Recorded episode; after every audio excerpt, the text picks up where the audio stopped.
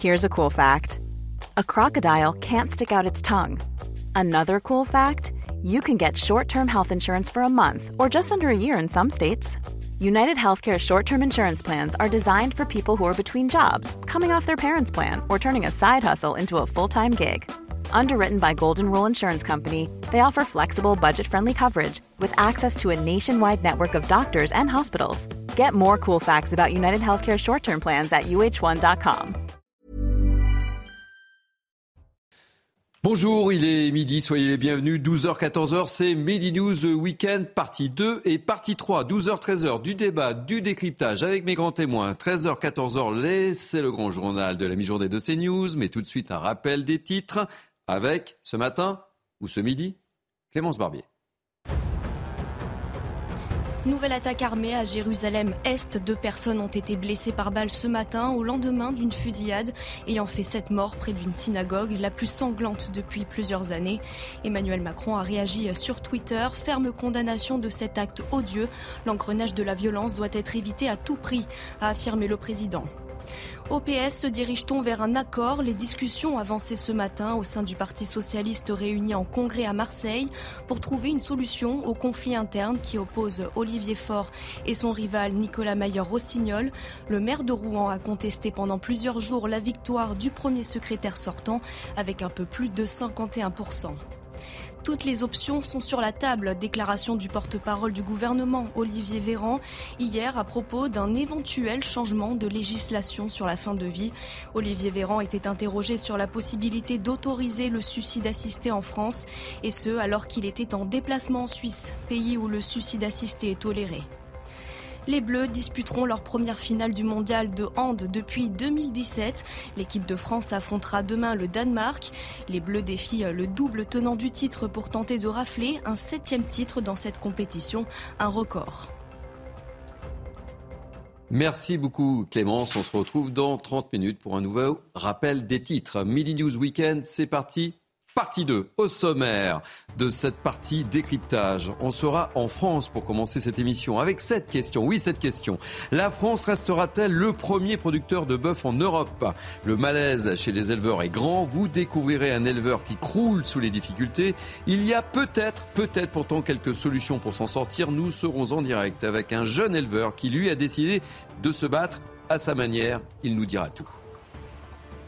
On évoquera également dans cette émission ce pont aérien mis en place à Nevers, dans la Nièvre. Objectif, faire venir des soignants en renfort. Pont aérien entre Dijon et Nevers.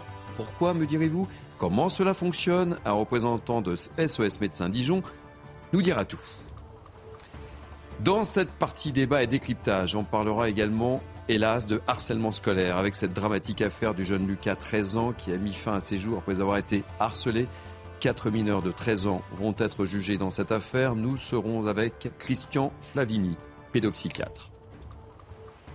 Et puis on parlera aussi de ces revenants du djihad qui inquiètent les services antiterroristes. Certains d'entre elles sont des pionnières de l'État islamique entraînés au maniement des armes, prêtes à mourir, quitte à voir mourir leurs enfants.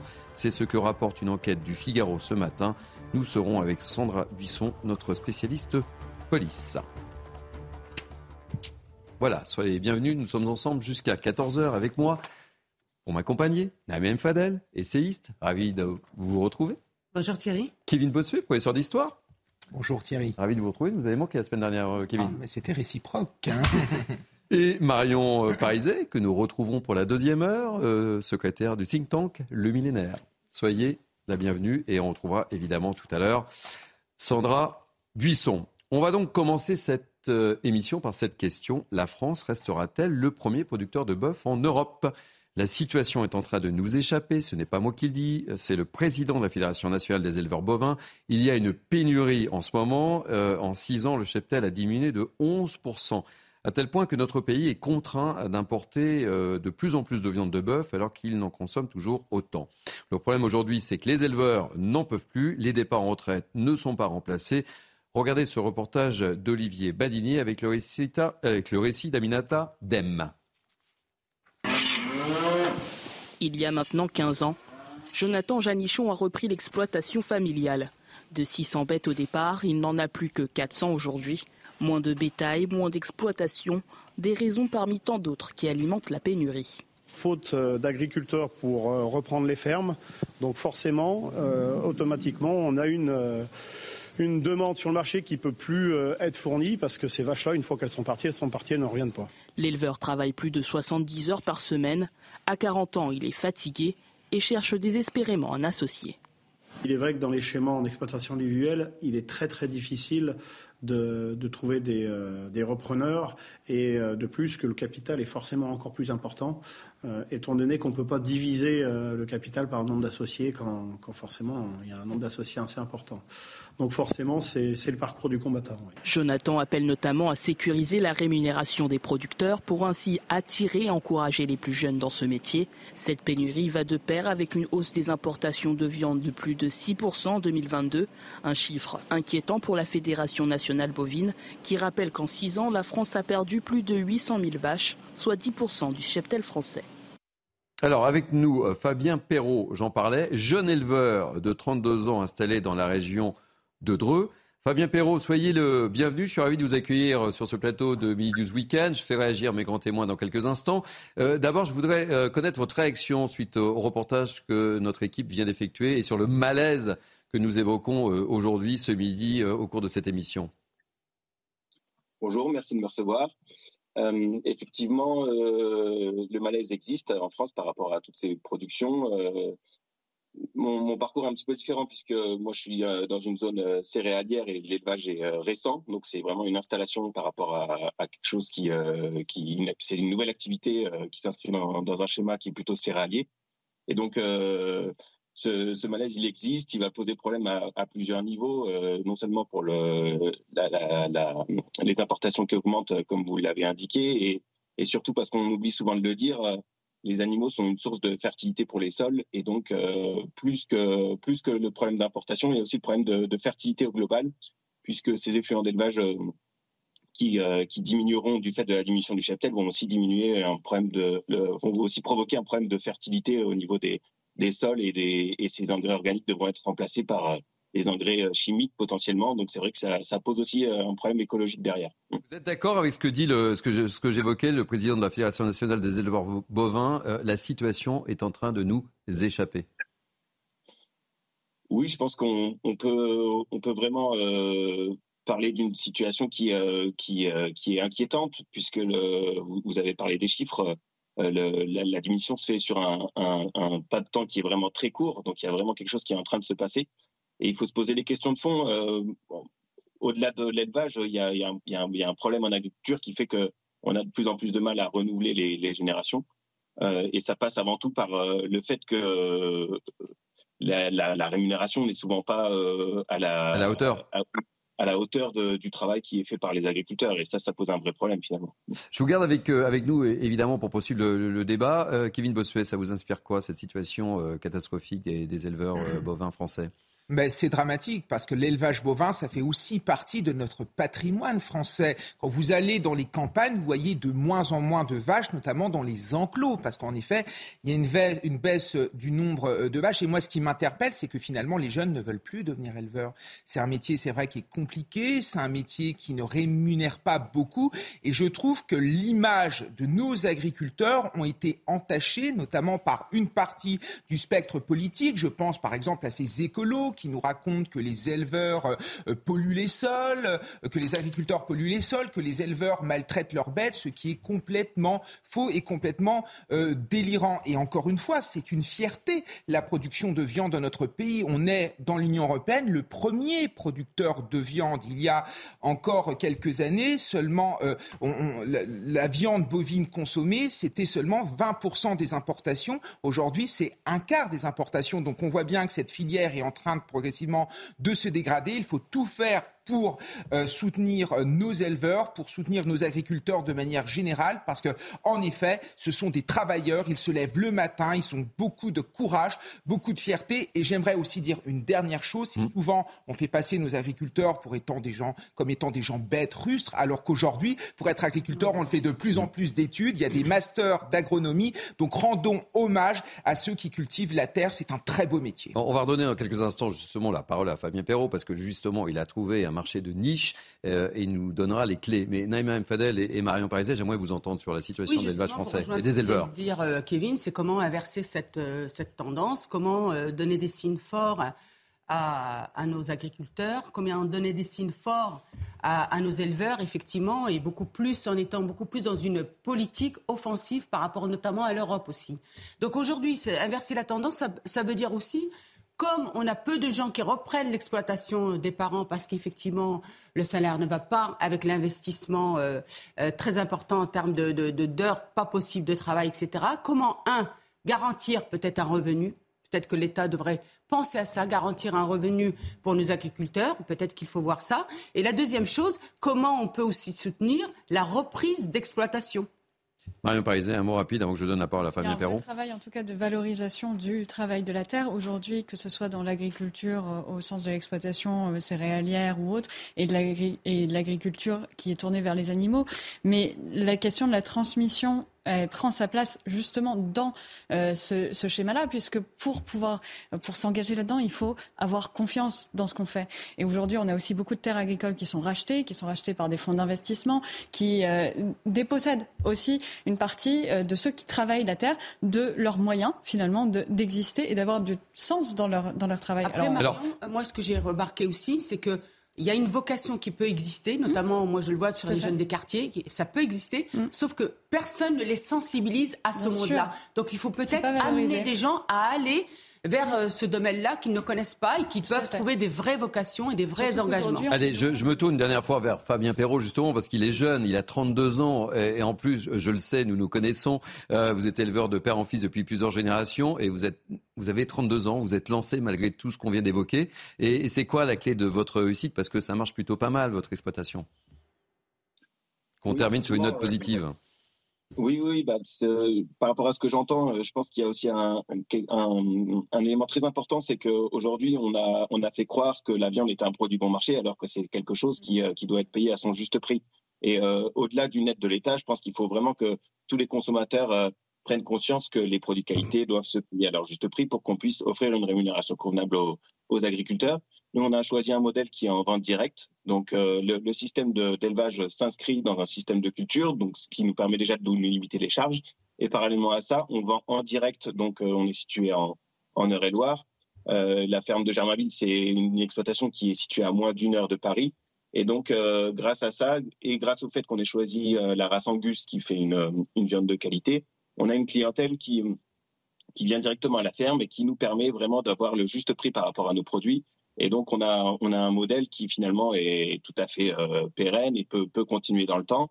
Et euh, je réagis par rapport à ce qu'on a entendu par rapport aux, générations nouvelles. Je pense que notre message aussi, c'est de, de, signaler qu'il y a des exploitations qui fonctionnent bien, que le monde agricole, c'est pas uniquement euh, que des secteurs qui sont en crise, et quand ça, ça, se passe bien, on se doit d'avoir un message positif par rapport à ça, puisque eh ben, vous voyez, on va continuer à avoir euh, on va, la crise des vocations, entre guillemets, et, euh, et des personnes qui n'oseront pas aller dans ce milieu-là parce qu'ils penseront que c'est forcément un milieu qui sera en crise. C'était le sens également de, de, notre invitation. En tous les cas, merci beaucoup euh, Fabien Perrault. Merci d'avoir accepté de témoigner. Jeune éleveur de 32 ans et ça peut marcher aussi. Et c'est bien aussi de, de montrer des exemples positifs. Merci mille fois. Allez, on va changer de, Sujet, euh, on va prendre la direction euh, du Val d'Oise. Pourquoi, me direz-vous? Parce que le maire LR de Francoville se met en grève. Xavier Melki a tout simplement décidé, lui, de couper les ponts avec les services de l'État. Pourquoi? Eh bien, il va nous donner l'explication.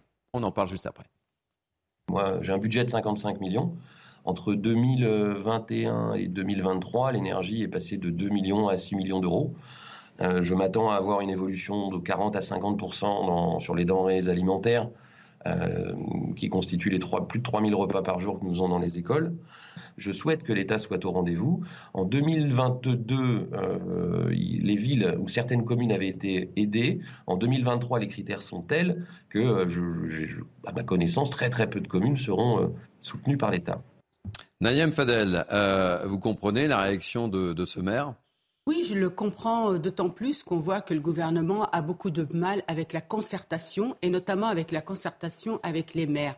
Les maires sont souvent euh, isolés dans leur mairie et face à un État qui est de plus en plus euh, exigeant, mais qui ne les écoute pas. Et c'est ça qui est dramatique. Et on voit qu'on a l'Association des maires de France notamment qui est extrêmement dynamique et qu'il faudrait que l'État puisse se pencher enfin, euh, euh, se concerter avec, avec eux pour justement, avant de décider seul des dispositifs, et notamment ce dispositif-là. Il faut savoir que les dotations de l'État n'ont pas cessé de baisser. Mm. Et aujourd'hui, on retrouve des, des élus qui n'en peuvent plus. Et d'ailleurs, vous avez vu qu'aujourd'hui, malheureusement, être élu, être maire d'une ville, ça devient de plus en plus compliqué et que beaucoup finalement, euh, ne veulent plus devenir euh, maires euh, et, même élus d'ailleurs. Alors justement, vous parliez de l'association des maires de France et ça tombe bien. Le hasard fait bien les choses, hein, vous me direz-vous. Nous sommes avec Muriel Fabre, secrétaire générale de l'AMF. Merci Muriel Fabre d'être en direct avec nous. Vous êtes maire de quelle commune Je ne veux pas écorcher le nom de votre commune. Maire de Lampertheim, dans le Bas-Rhin maire de Lambertheim dans le Bas-Rhin. Voilà. Alors, comment réagissez-vous euh, à cette décision du maire de Francoville Et puis, euh, Naïma Mfadel euh, me faisait la transition aussi. Euh, je voulais qu'on évoque aussi cette crise de vocation des élus, parce que tout ceci explique cela. D'abord, la réaction sur le maire de Francoville. Évidemment, euh, c'est une réaction aujourd'hui. Euh, je, rappelle quand même qu'on est euh, en période de mi-mandat, un mandat commencé en 2020 sous un contexte de crise sanitaire. Donc, effectivement, le, questionnement aujourd'hui, il est forcément, là et on est dans une situation assez complexe, assez, difficile aujourd'hui. Donc, la, réaction finalement du maire de, Franconville, moi, je la mets déjà, parce qu'il faut aussi respecter la, libre, administration de, l'ensemble des collectivités et de l'ensemble de mes collègues, mais je la comprends, je la comprends face aux difficultés que, nous avons euh, tous les jours. Euh, manque de moyens. Aujourd'hui, euh, la question financière est prégnante pour nos collectivités. On a aussi aujourd'hui des questions difficiles sur l'attractivité de la fonction publique territoriale. Donc, sans argent, sans agent, ça devient effectivement complexe euh, pour euh, pouvoir agir. Et puis on a aussi les questions d'inflation normative, toutes ces euh, réglementations qui nous assomment entre guillemets. J'entendais quelques quelques collègues parler de harcèlement textuel aujourd'hui, donc vous pouvez imaginer toute la pression que l'on peut avoir. Et puis cette violence, cette violence verbale, cette violence vis-à-vis des élus. On sait aussi que la montée des agressions aujourd'hui est, est, fortement présente. Donc on peut évidemment comprendre que certains maires aujourd'hui souhaitent jeter jeter l'éponge. On est finalement euh, des êtres humains euh, comme tout le monde. Aujourd'hui, la situation est difficile. Elle est aussi difficile pour l'ensemble des, Français. Donc, que nous puissions avoir des démissions, d'épuisement professionnel, je pense que c'est euh, totalement entendable. Avec ce chiffre, Muriel Fabre, hein, vous me le confirmez, un édile sur deux, soit 55%, ne souhaite pas se représenter à la fin de son mandat en 2026. Vous confirmez? Alors, on n'a pas de chiffres exacts, nous, au niveau de, l'Association des maires de France, sur euh, ce sentiment de, ne pas renouveler euh, son, mandat. C'est effectivement une question que l'on peut entendre sur certains territoires. Euh, on a vu aussi certains territoires avoir plus de démissions sur les, premiers temps de mandat que nous avons pu l'avoir sur des mandatures précédentes. Donc, aujourd'hui, la réflexion se pose tout à fait, mais les chiffres concrets et les données ne sont pas aujourd'hui au sein de notre association. Naïm Fadel. Euh, moi, je rajouterais, madame, si vous me permettez, que l'envie de jeter l'éponge, elle vient aussi de la non écoute du gouvernement. Par exemple, là, ce qui s'est décidé et ce qui a fait réagir euh, ce maire, c'est l'augmentation euh, de la cotisation employeur. Et il, il, dit clairement, moi, où je vais trouver 200 000 euros, puisque pour, en ce qui le concerne, c'est 200 000 euros. Donc moi, c'est la question vraiment aujourd'hui. Vous êtes un partenaire, l'AMF est un partenaire normalement de l'État. Comment se fait-il qu'aujourd'hui l'État ne s'appuie pas sur vous pour se concerter, se mettre d'accord et même faire passer des messages je pense que c'est pas c'est pas à nous de, de, pouvoir répondre. Effectivement, vous l'avez dit, euh, l'AMF a été force de proposition en matière euh, de questions financières. Hein. On a rappelé et ressollicité à de nombreuses reprises l'indexation de la DGF, par exemple, pour justement retrouver un, nouveau souffle dans, dans nos recettes. Euh, vous parlez du taux de cotisation. Les employeurs territoriaux, sous forme de coordination, ont fait un communiqué de presse rappelant qu'ils sont contre cette augmentation, qui en plus du coup a été vue sans concertation. Donc, bien évidemment, nous souhaitons être nous souhaitons être un partenaire, nous l'avons souvent rappelé, nous souhaitons un lien de confiance, un lien étroit entre le gouvernement et l'association, mais force effectivement de constater qu'aujourd'hui, sur certains sujets, ce n'est pas le cas. Merci beaucoup, euh, Fabre. Je rappelle que vous êtes secrétaire général de l'AMF et maire de Lampersheim. Voilà, ah merci. Je préfère. Je ne souhaite pas écorcher le nom de votre belle commune. J'ai l'impression qu'il fait très beau chez vous. Alors euh, non, il fait gris. Mais euh, Il fait gris. Il fait gris. Bon, bah écoutez, c'est un effet d'optique. Merci en tous les cas d'avoir euh, témoigner. Euh, un, dernier mot peut-être sur le sujet?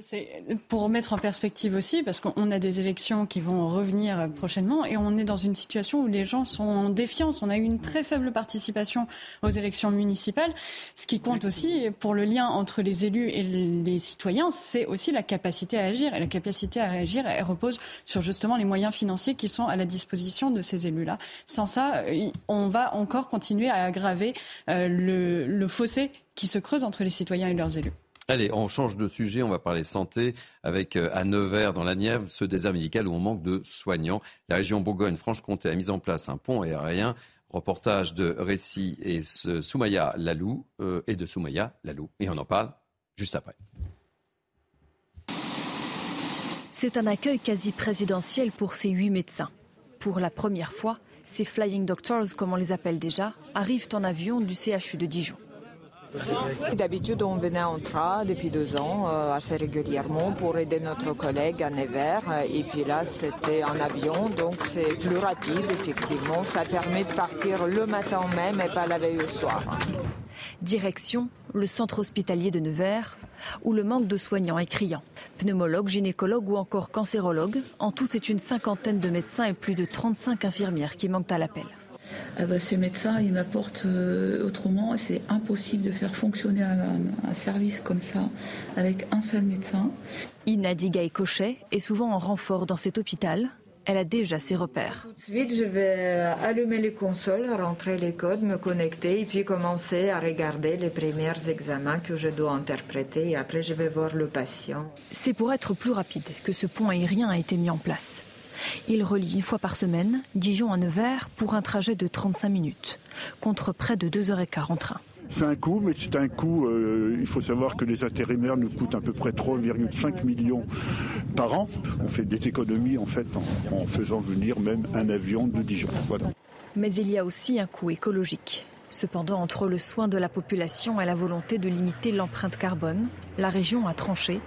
Elle espère multiplier les allers-retours pour répondre aux besoins des patients.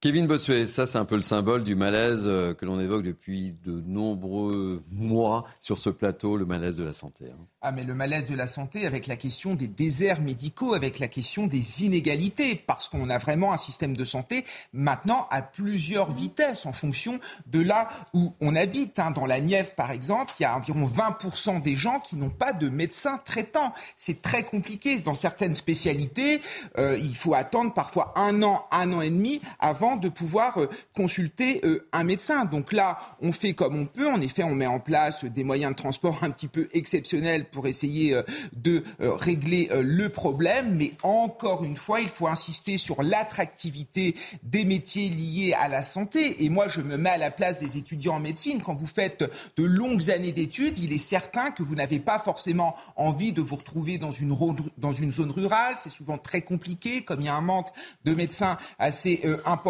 on ne compte pas euh, ces heures. Et c'est vrai que, voilà, donc il faut, je crois, euh, faire en sorte d'aider euh, ces médecins à s'installer, de leur donner peut-être des avantages au niveau fiscal et au niveau financier. Et surtout, euh, peut-être dans, aussi dans les filières de médecine, vanter aussi le fait que euh, pratiquer son métier dans les zones rurales, ça peut être aussi formidable. Il y a sans doute un lien beaucoup plus important avec euh, les patients. Et, voilà, en tout cas, c'est tout le système qu'il faut repenser. Et en tout cas, le gros problème aujourd'hui en France, c'est que c'est toujours les inégalités parce qu'on a plus de chances de mourir quand on a un cancer et qu'on habite dans une zone rurale que quand on est, on est proche, quand on est dans une métropole et qu'on est proche finalement des grands hôpitaux et des grands spécialistes. Allez, euh, justement, en place euh, au, direct, euh, nous sommes avec le docteur Romain Thévenoud. soyez le, bienvenu. vous êtes médecin à SOS Médecins à Dijon, justement. Vous avez participé à, cette opération. pourquoi cette initiative donc? Pourquoi euh, bah, Déjà à titre personnel, euh, parce que j'ai été très lié à cette ville. J'ai rencontré ma compagne en tant qu'interne à Nevers. j'ai beaucoup de liens avec des, professionnels de santé et des médecins à, Nevers. Ça, c'était à titre personnel. À titre professionnel, il y a beaucoup de professionnels de santé et de médecins hospitaliers et libéraux qui souffrent et qu'ils investissent énormément en fait dans dans cette euh, dans ce département. on se devait, SOS médecins et puis les, médecins hospitaliers qui ont participé, de venir, apporter un, notre concours à, ces médecins et puis bien évidemment en premier lieu à la population. Et c'était important là, parce en fait, Nevers est dans un secteur un peu difficile, quoi. Hein. Oui, le problème, c'est que Nevers est dans, euh, est une, dans une enclave. Euh, c'est la ville, en fait, c'est l'hôpital périphérique qui est le plus éloigné d'un CHU. Euh, il dépend du CHU de, Dijon. Alors en distance, en kilomètres, c'est pas très très long. Hein. Il faut compter 180 kilomètres. Le problème, c'est qu'il y a le massif du Morvan qui est en plein milieu, et donc il faut compter quand ça roule très bien, trois heures en voiture et un petit peu plus même en, mode euh, en ambulance euh, parce que c'est des routes qui sont difficiles. Merci mille fois d'avoir été notre invité, euh, Romain. Je rappelle que vous êtes médecin à SOS Médecins Dijon. On va marquer une pause dans cette première partie de Mini News Weekend. On se retrouvera dans quelques instants et on parlera de cette triste affaire, de l'affaire de Lucas, 13 ans, qui a mis fin à ses jours début janvier à Golbet dans les Vosges, puisqu'il avait été harcelé euh, par quatre camarades. On se retrouve dans quelques instants. On marque une pause en Mini News Weekend. A tout de suite. 12h32, deuxième partie du Mini News Weekend. On se retrouve dans quelques instants avec mes grands témoins. Mais tout de suite, place à l'info. On rappelle les titres avec Clémence Barbier. Quatre mineurs de 13 ans vont être jugés pour harcèlement scolaire ayant entraîné le suicide du jeune Lucas. Cet adolescent du même âge a mis fin à ses jours début janvier à Golbet dans les Vosges.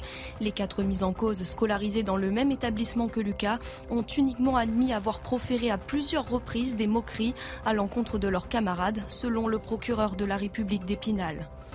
Aux États-Unis, la colère et l'indignation après la publication d'une vidéo montrant l'arrestation violente de Tyr Nichols, un jeune afro-américain décédé le 7 janvier. Sur les images, on le voit se faire tabasser par cinq policiers noirs alors qu'il était arrêté pour un simple contrôle routier à Memphis. Hier, les manifestants se sont rassemblés pour demander justice. Le Stade de France fête ses 25 ans aujourd'hui. L'enceinte de Saint-Denis de plus de 80 places était inaugurée par un match de foot opposant la France à l'Espagne et remporté par les Bleus. Aujourd'hui, le stade, théâtre de la victoire de l'équipe de France lors de la Coupe du Monde 98, accueille aussi bien des événements sportifs que culturels. Merci beaucoup Clémence. Allez, on se retrouve avec mes grands témoins, Naïm Fadel, Marion Parizet, Kevin Bossuet. Merci d'être avec moi depuis une heure ce matin. Euh, nous a rejoint Sandra Buisson, spécialiste police. Oui, la bienvenue Sandra. Et Harold Iman, spécialiste des questions internationales. On va reparler donc de, cette affaire que l'on évoquait et que Clémence Barbier évoquait dans, dans, son rappel des titres. Quatre camarades du jeune Lucas vont être jugés pour harcèlement scolaire ayant entraîné le suicide. Pour rappel, Lucas, 13 ans, a mis fin à ses jours début janvier à Golbet dans les Vosges. Les mises en cause, deux filles et deux garçons âgés de 13 ans scolarisés dans le même établissement que Lucas ont uniquement admis avoir proféré à plusieurs reprises des moqueries à l'encontre de leurs camarades. On regarde le sujet de Geoffrey Defebvre et on en parle juste après. Nous serons avec Christian Flavini, pédopsychiatre.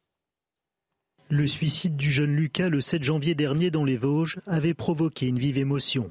À l'issue de leur garde à vue, deux filles et deux garçons âgés de 13 ans ont reconnu avoir proféré à plusieurs reprises des moqueries à l'encontre de leurs camarades et seront donc jugés pour harcèlement ayant entraîné le suicide de la victime. Si les, enfants ne sont pas punis à hauteur des adultes, c'est que d'abord, ils n'ont pas la majorité euh, euh, pénale et qu'ils n'ont pas non plus la maturité émotionnelle, psychologique et voire neurologique qui leur permettent euh, de prendre suffisamment de recul sur leur conduite si on ne leur dit pas. Donc ça va de soi qu'il ne faut pas condamner les enfants euh, comme des adultes. Depuis 2022, le harcèlement scolaire est reconnu comme un délit pénal et peut être puni de 10 ans d'emprisonnement et 150 000 euros d'amende. Pour les mineurs, c'est la moitié de la peine, 5 ans. Encore une fois, ces peines sont théoriques, hein. on s'acheminera sans aucun doute, me semble-t-il, compte tenu du faible âge de ces, de ces mineurs, hein, qui ont 13 ans, vers des, plutôt des mesures de type socio-éducatif, voire des mesures de sanction éducative avec l'obligation de suivre des stages, d'aller voir des médecins, psychologues, tout un panel qui est à la disposition du tribunal pour enfants. Chaque année, près d'un enfant sur dix est victime de harcèlement scolaire. Avec nous donc Christian Flavini, pédopsychiatre. Soyez le, bienvenu, Christian Flavini. Euh, on a besoin effectivement de, de, votre expertise dans cette dramatique affaire. Et vous êtes d'ailleurs l'auteur du premier travail paru dans une revue internationale sur le suicide de l'enfant jeune dans les années 80. C'est bien cela, euh, Christian Flavini C'est bien cela, oui, en effet. Et ah dirais, la tragédie actuelle m'a, rappelé euh, cette tragédie que j'avais étudiée à l'époque. Euh, c'était dans le cadre d'un hôpital pédiatrique, à l'hôpital Saint-Vincent-de-Paul à Paris, en effet, et qui avait amené cette publication où j'avais signalé ce, qui se dégageait, je dirais, de, l'étude, c'est-à-dire qu'il y avait des enfants qui étaient dans la crainte euh, terrible de décevoir et que un rien, une mauvaise note, des, choses parfois qui, qui pouvaient apparaître de l'extérieur assez futiles, je dirais, les déstabilisaient. Et je trouve, je dirais, important de, souligner le contraste entre la façon dont on appréhendait à l'époque, ça fait 40 ans maintenant, la, question, euh, cette question tragique du suicide de, jeunes enfants, euh, avec euh, ce qui se passe actuellement. parce que il faut bien mesurer que les les cours de récréation et les relations entre les élèves euh, n'ont jamais été, euh, je dirais, euh, un échange d'amabilité. Ça, on le sait depuis tout le temps. Mais il y a quelque chose qui fait que cela prend une portée considérable actuellement. Et pourquoi? Eh bien, moi, je suggère que c'est parce que on ne donne plus aux professeurs et aux, parents, autrement dit aux adultes, leur rôle de modération. Parce que l'enfant, je dirais, qui est victime de moquerie, il peut se distancier plus aisément de la moquerie, même si elle le touche, bien sûr, qui viennent des camarades, si à ce moment-là, les, adultes sont en mesure, je dirais, de modérer et de lui permettre de surmonter, je dirais, la façon dont il a été atteint. Or, ce que l'on constate... Mais vous, vous parlez de, de, de cette euh, revue euh, qui date des années 80, on est en 2023. Qu'est-ce qui a changé entre les années 80 et 2023 selon vous? Eh bien, c'est ce que j'essaie d'expliquer, c'est-à-dire ce qui me semble avoir changé, c'est que l'on a tellement disqualifié le rôle des adultes dans les processus d'éducation de l'enfant, aussi bien le rôle des professeurs que le rôle, je dirais, des parents, que du coup, je dirais, on laisse la, violence se traiter au niveau de la classe d'âge des, jeunes et qui effectivement à ce moment-là prend une proportion qui est plus importante parce qu'elle n'est plus modérée par la parole des adultes. En fait, les, jeunes, entre eux, s'échangent des tas de, de, noms d'oiseaux et d'incivilité. Là-dessus, il n'y a pas de doute. Mais euh, la, la, question, c'est qu'elle puisse être modérée par le regard des adultes, des professeurs, des, des, parents, et, qu'à ce moment-là, l'enfant puisse se distancier et ne pas être trop atteint personnellement. Or, on voit bien qu'actuellement, il n'y a plus ce processus de modération parce que, le, je dirais, le rôle des adultes n'est plus pris, est relativement disqualifié actuellement dans le, euh, au, prétexte de ne pas, je dirais, de, favoriser l'épanouissement des enfants. Or, on voit que ce favoriser l'épanouissement des enfants aboutit pour les plus fragiles au fait qu'ils se retrouvent confrontés à une violence qui est effective dans la classe d'âge, au sein de la classe d'âge, mais à ce moment-là, qu'ils n'arrivent pas à la surmonter et que cela aboutit à la tragédie. Euh, Fadel. Oui, euh, écoutez, euh, vous avez raison sur ce point de vue, mais moi, ce que je pense, effectivement, hein, la place des adultes, on l'a complètement délégitimée. Mais j'ai le sentiment aussi qu'aujourd'hui, euh, c'est les réseaux sociaux qui amplifient. C'est beaucoup plus difficile aujourd'hui parce qu'on a les réseaux sociaux. Auparavant, on a pu connaître hein, du harcèlement ou. Enfin, on, a connu hmm. depuis toujours, mais c'était différent. Ça restait au niveau de la cour de récréation. Et effectivement, aujourd'hui, c'est vraiment les réseaux sociaux qui amplifient parce que vous vous rendez compte de, du poids des réseaux sociaux. Et je pense que. Kevin, euh, Kevin Bossuet, vous le mesurez en tant que professeur, en, en, tant qu'enseignant. là, devant cette fatalité-là aussi. Alors, moi, je suis d'accord avec euh, votre intervenant. Là, en effet, le problème. Christian Flavigny. Voilà. Le problème, c'est que l'adulte a complètement disparu du processus éducatif. Pendant les années 60-70, on nous a raconté que l'élève devait construire son propre savoir. Et là, on nous raconte aussi que l'élève, pour ne pas enrayer son épanouissement, doit aussi régler finalement ses euh, problèmes lui-même. Et toujours avec ce sentiment de laxisme euh, ambiant, où vous savez, dans certains établissements scolaires, ce, ce n'est pas les harceleurs qui partent de l'établissement scolaire, c'est la personne harcelée qui part de l'établissement scolaire, avec une rupture de confiance souvent entre les enfants et l'adulte, où on a des gamins qui nous racontent, de toute façon, si je le dis à telle ou telle personne, il ne se passera strictement rien. Donc finalement, les élèves sont livrés euh, à eux-mêmes et ils ont aussi également de plus en plus peur des représailles, parce qu'ils se disent, si je parle de toute manière, on va s'en prendre à moi, on va s'en prendre à mon petit frère, on va s'en prendre à ma petite sœur. Donc ils s'enterrent dans le silence et quand les, les personnels de l'éducation nationale se rendent compte qu'il y a un cas d'harcèlement, il est déjà trop tard, le processus est déjà euh, bien entamé et c'est compliqué de faire euh, quelque chose. Mais en effet, c'est le laxisme qui explique euh, cela et c'est cette idée saugrenue que les élèves, finalement, il faut les laisser s'épanouir tout seuls. Non, un élève a besoin d'un cadre, souvent strict, et souvent c'est ce qu'il nous demande. Christian Flavini, un, dernier, un, dernier mot, Christian Flavini. Qu'est-ce qu'on fait alors? Qu'est-ce qu'on fait? Écoutez, d'abord, je pense qu'il euh, faut bien être clair. Le fait de, de, de, mettre des, des, enfants mineurs en garde à vue et de les sanctionner pénalement, euh, c'est une façon de cacher le véritable problème, qui est le problème éducatif, qui est le problème de la relation des adultes euh, à, l'enfant dans le, dans le rôle d'éducation. Si, si, ce rôle est disqualifié, à ce moment-là, les, parents ne peuvent plus, les parents et les enseignants ne peuvent plus jouer le rôle d'amplificateur. On parlait de, de par les réseaux sociaux, mais finalement, l'amplification véritable pour l'enfant de, de, la parole, c'est le relais par les adultes. C'est si les adultes cautionnent ou ne disent rien ou sont hors, du champ, qu'à ce moment-là, la parole entre les jeunes, à ce moment-là, prend, une, prend une, disproportion et aboutit à ce moment-là à, à des drames. Mais effectivement, sans prendre pénalement à des enfants, c'est masquer le véritable problème euh, qui se pose, euh, le, véritable problème du harcèlement. C'est plaquer la question du harcèlement, qui est une question qui est posée dans, la vie des adultes et dans la vie des entreprises, sur la, vie des jeunes. Et c'est donc éluder, le, je dirais, le, fondement du, problème de l'école, qui est de restaurer, euh, je dirais, une place de, aux adultes, une place qui, qui, n'est pas une, une oppression, qui n'est pas une violence, mais qui est le cadre, en effet, dont ils ont besoin, auquel se référer et à ce moment-là, qui, qui, qui, joue le rôle de médiateur par rapport aux, relations avec, les, avec les, autres, euh, les, autres élèves. Merci beaucoup, Christian Flavini. Je rappelle que vous êtes pédopsychiatre. Merci d'avoir accepté d'être notre invité. On va prendre la direction de Jérusalem avec vous, euh, Harold Iman. Je rappelle, sept personnes ont été tuées par balle hier soir euh, près d'une synagogue pendant les prières du Shabbat et on a appris encore d'autres choses ce matin. C'est un jeune homme de 13 ans qui avait un pistolet mitrailleur qui a tiré sur euh, deux passants euh, dans une zone qui touche la vieille ville de Jérusalem qui s'appelle Silwan. Euh, grièvement, un père et son fils ont été touchés.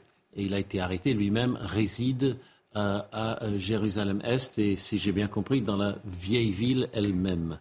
Donc ça, ça vient à la suite de l'attentat d'hier où un autre résident de Jérusalem-Est, c'est très important comme détail car ce sont des personnes qui ont la possibilité d'avoir la nationalité israélienne, même s'ils ne l'ont pas nécessairement, euh, a tiré à la mitraillette euh, sur euh, des fidèles devant une synagogue dans un quartier orthodoxe tout à fait séparé du reste de, son environnement. Et puis il y a eu des fusillades encore ce matin. Hein. Il y a eu des fusillades encore ce matin. Je parle, de, ah. oui, des, deux de ce matin, et puis vous avez sept morts euh, hier soir. Donc euh, il y a comme une recrudescence que, qui est très euh, dangereuse pour Israël et qu'on craint là-bas, c'est que les Israéliens palestiniens, ou si vous voulez, ce qu'on appelait les Arabes israéliens, commencent à se soulever aussi. Et ça, c'est vraiment la grande peur, puisqu'un cinquième des citoyens israéliens sont arabes et euh, généralement musulmans, avec une petite minorité chrétienne et druze. Et Emmanuel Macron euh, a communiqué, a réagi par l'intermédiaire d'un tweet que je vais vous lire tout de suite. Je pense aux victimes de l'attaque perpétrée hier contre une synagogue à Jérusalem, à leurs proches et au peuple israélien. Ferme condamnation de cet acte odieux. Le renage de la violence doit être évité à tout prix. Une petite réaction, Naïma, euh, Kevin? Marion on est vraiment dans la continuité de, ce conflit qui, gangrène quand même le, Moyen-Orient depuis très longtemps. Donc là, on a un nouvel épisode et ce qui est impressionnant de voir aussi, c'est le, soutien immédiat euh, au, peuple israélien qui arrive, parce qu'on est aussi sur une date symbolique, euh, mine de rien, de pouvoir avoir cette euh, attaque-là les combats. Ce qui est étonnant, c'est que le, système israélien, normalement, est très bon pour pouvoir anticiper, repérer ce genre de menaces, sauf dans le cas, euh, par exemple, de cas isolés. Et on est peut-être sur ce genre de, situation. Euh, comme quoi, même avec un très très bon système, euh, on n'est jamais totalement à l'abri du terrorisme. Allez, avec vous, euh, Sandra Buisson, on va parler de l'inquiétant profil des revenants du djihad euh, en Syrie. C'est à l'une du Figaro ce matin. Une vague de rapatriement a eu lieu cette semaine avec 15 femmes et, leurs enfants. Seulement voilà, les magistrats et les enquêteurs antiterroristes s'inquiètent. Explication d'Alexis Vallée et je vous pose quelques petites questions sur le sujet juste après, si vous le voulez bien. Ce sont des profils lourds et alarmants, loin de l'image d'une victime de l'État islamique. Celles qui rentrent le font parce qu'elles ne voient pas comment continuer leur combat sur zone. Pour autant, elles demeurent profondément ancrées dans leur radicalité terroriste et islamiste. Sous couvert d'anonymat dans le Figaro, les enquêteurs de l'antiterrorisme constatent une évolution entre les premiers rapatriements en 2016 et ceux de cette semaine. Selon eux, la France a désormais affaire à des femmes endurcies, vétérans de la première heure, avec un rôle majeur au sein de Daesh. Endoctrinement, recrutement, maniement des armes ou maintien de l'ordre, certaines auraient même commis des actes de torture sur leurs esclaves domestiques. Nous commençons à disposer de suffisamment de matériaux pour reconstituer les parcours. On ne compte plus les dossiers où figurent ces combattantes posant avec Kalachnikov et bébé dans les bras. Arrivées en France, ces femmes sont systématiquement judiciarisées. Elles peuvent parfois être mises en examen et incarcérées, tout en restant au contact d'autres détenus. Alors, Sandra Buisson, je me tourne vers vous. Pourquoi avoir décidé de faire revenir ces femmes sur le sol? Alors d'abord, ce qu'il faut bien prendre en compte, c'est qu'on ne les ramène pas parce qu'on les pense inoffensives. Plus personne euh, dans l'antiterrorisme, que ce soit dans les renseignements ou euh, dans le judiciaire, ne pense euh, cela. on est bien conscient dans ces services depuis plusieurs mois que ces femmes sont restées sciemment sur zone, malgré la débâcle de l'État islamique, que certaines restent effectivement endoctrinées, certaines ont été mariées à des djihadistes de premier rang, certaines ont pu avoir des rôles importants, comme Emily Koenig, qui a été ramené en, juillet euh, dernier. Le changement de stratégie s'est opéré donc en juillet dernier. Avant, euh, la France ne ramenait que les enfants et c'était au cas par cas. La doctrine, c'était de dire que les femmes devaient être jugées là où les infractions avaient été commises, c'est-à-dire en Syrie ou en Irak. Sauf que tout le monde sait que les Kurdes qui gèrent les camps dans lesquels sont les femmes et les enfants ne peuvent pas et ne veulent pas les juger et ils appellent depuis des mois, depuis le début d'ailleurs de la constitution des camps, les Occidentaux, quels qu'ils soient, à rapatrier euh, leurs ressortissants et à ne pas leur laisser entre les mains euh, dans les camps. Ce qui a accéléré le revirement euh, de la France pour commencer à reprendre les femmes, c'est la situation de plus en plus instable sur zone. Le risque d'action de la Turquie en territoire syrien, la reconstitution de l'État islamique dans le désert syrien, le risque d'attaque des camps euh, par les djihadistes de l'État islamique. C'est ce qu'ils ont fait, par exemple, dans la prison d'Assaké en Irak en janvier 2022. Et il y a des craintes qu'ils n'attaquent les camps kurdes pour libérer les femmes et les enfants et reconstituer donc euh, cette masse de l'État islamique. La question n'était donc plus doit-on les ramener, mais où seront-elles moins dangereuses pour la France. Est-ce que c'est ici en France, dans les mains de la justice, sous les yeux des renseignements, ou est-ce que c'est dans les camps en Syrie, où elles risquent d'être récupérées euh, par les djihadistes, comme ils ont déjà tenté de le faire, et on a déjà vu aussi des femmes sortir des camps et s'en évader, des Françaises. Euh, si elles s'évanouissent dans la nature en Syrie, elles reconstituent une menace pour la France. Et il faut bien prendre en compte la dernière alerte des services antiterroristes qui date euh, de la fin de l'été, qui disent que désormais, ça n'était plus le cas depuis mmh. des années, la menace projetée, c'est-à-dire la menace de djihadistes qui sont sur zone et qui pourraient revenir en France euh, faire des attentats, se reconstitue. Ça n'était plus le cas depuis des années. C'est l'alerte des renseignements. Maria une petite réaction. Oui, sur, cette place des femmes dans la stratégie de l'État islamique, depuis le, début, il y a eu une vraie stratégie d'attractivité visée vers les femmes pour pouvoir justement constituer tout ce, cette société euh, djihadiste. Et elle jouait un vrai rôle en termes d'épouse, en termes de mère, pour pouvoir euh, structurer toute la jeune génération, les enfants, notamment dans leur éducation, pour les pousser à devenir les futurs djihadistes. Donc elles sont réellement cruciales dans tout ce mécanisme et c'est bien pour ça que c'est aujourd'hui qu'elles sont aujourd'hui également des menaces. La difficulté, c'est que même en les rapatriant ici, en effet, elles peuvent être très dangereuses au Moyen-Orient, mais aujourd'hui, le système français a déjà eu du mal à absorber et à gérer les euh, personnes arrêtées pour euh, des faits de djihadisme par le passé, pour des faits de terrorisme, puisque soyons exacts, c'est le terme, euh, et la le principe de déradicalisation, les mécanismes restent encore très flous. Donc la question va se poser également, une fois qu'on en aura euh, peut-être tiré le maximum et évité qu'elles ne soient des menaces sur place, comment on sort de simplement des personnes qu'on doit surveiller constamment et euh, comment à long terme on pense éventuellement ben, leur avenir? Parce qu'à 10 ans euh, est-ce qu'elles seront toujours aussi dangereuses pour notre société également? Sandra Busson, je vous poserai une autre question dans la deuxième partie de Billy Weekend parce qu'il est grand temps pour moi de rendre l'antenne. Fin de cette partie débat et décryptage. On se retrouve dans quelques instants pour le grand journal de la mi-journée de CNews. A tout de suite. Il est 13h, soyez les bienvenus, très heureux de vous retrouver pour la dernière partie de Midi News Weekend. 13h, 14h, c'est le grand journal de la mi-journée. Je vous présente dans quelques instants mes grands témoins, mais tout de suite, voici les titres. À la une de ce journal, on évoquera le problème du harcèlement scolaire. Quatre mineurs de 13 ans vont être jugés pour harcèlement scolaire ayant entraîné le suicide du jeune Lucas. Lucas, 13 ans, a mis fin à ses jours début janvier à Golbet, dans les Vosges. Dans ce journal, on reviendra également sur cet attentat hier soir à Jérusalem. Sept personnes ont été tuées par balle près d'une synagogue. L'auteur de la fusillade, un Palestinien de 21 ans, été abattu par les forces de l'ordre. On fera le point avec Harold Iman. Cette situation inédite qui en dit long sur notre système de santé à Nevers, dans la Nièvre, on a mis en place un pont aérien pour faire venir des soignants en renfort. Chaque semaine, ils prendront l'avion depuis Dijon pour venir combler les manques et feront l'aller-retour dans la journée. Le tout premier vol a eu lieu ce jeudi. Reportage dans ce journal.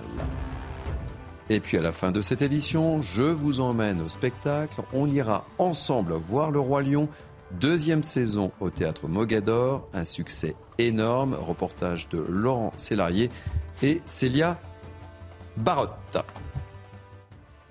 Ravi de vous retrouver avec moi depuis une heure. Naïma M. Fadel, Kevin Bossuet, Ravi de vous retrouver. Également. Marc Varno, chef d'entreprise. Ravi de vous retrouver également. Sandra Buisson, spécialiste police, deuxième heure avec nous. Harold Iman, spécialiste des questions internationales. Allez, on commence euh, ce journal et cette édition par cette dramatique histoire. Quatre camarades du jeune Lucas vont être jugés pour harcèlement scolaire ayant entraîné le suicide, je le disais dans les titres. Pour rappel, Lucas, 13 ans, a mis fin à ses jours début janvier à Golbet dans les Vosges. Explication de Geoffrey Lefebvre. Le suicide du jeune Lucas le 7 janvier dernier dans les Vosges avait provoqué une vive émotion. À l'issue de leur garde à vue, deux filles et deux garçons âgés de 13 ans ont reconnu avoir proféré à plusieurs reprises des moqueries à l'encontre de leurs camarades et seront donc jugés pour harcèlement ayant entraîné le suicide de la victime. Si les, enfants ne sont pas punis à hauteur des adultes, c'est que d'abord, ils n'ont pas la majorité euh, euh, pénale et qu'ils n'ont pas non plus la maturité émotionnelle, psychologique et voire neurologique qui leur permettent euh, de prendre suffisamment de recul sur leur conduite si on ne leur dit pas. Donc ça va de soi qu'il ne faut pas condamner les enfants euh, comme des adultes. Depuis 2022, le harcèlement scolaire est reconnu comme un délit pénal et peut être puni de 10 ans d'emprisonnement et 150 000 euros d'amende. Pour les mineurs, c'est la moitié de la peine, 5 ans.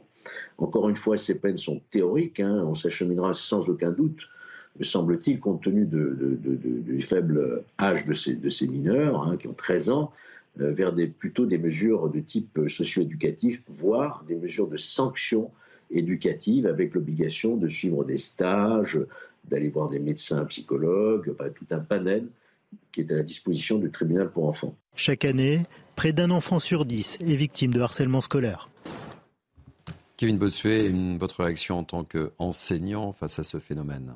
Non, mais le phénomène de harcèlement, c'est un phénomène qui prend de l'ampleur. Et c'est vrai qu'on le voit euh, de plus en plus dans les cours de récréation et dans les différents établissements. Un élève qui vient en cours doit y aller sereinement. Et de plus en plus, il y a des élèves qui ont la peur au ventre parce qu'ils ont la peur de se faire insulter, ils se font harceler, ils se font malmener souvent physiquement. Ils ont l'impression finalement qu'ils sont tout seuls, que personne ne viendra euh, les euh, aider. Après, pour en revenir sur les sanctions, évidemment qu'il faut des sanctions, mais on ne peut pas juger un, gamin de 13 ou 14 ans comme un adulte. Évidemment, souvent, le harcèlement débute par le jeu. Enfin, du moins, ils ont l'impression d'être dans le jeu. Quand ils se moquent un petit peu, ils ont l'impression de, de jouer. Et surtout, il faut interroger le rôle et la responsabilité des adultes, à la fois des parents, évidemment, parce que parfois, il y a des carences éducatives qui produisent ce genre de choses, et également euh, des professeurs ou des chefs d'établissement qui ne voient pas toujours le harcèlement, qui ne sont pas forcément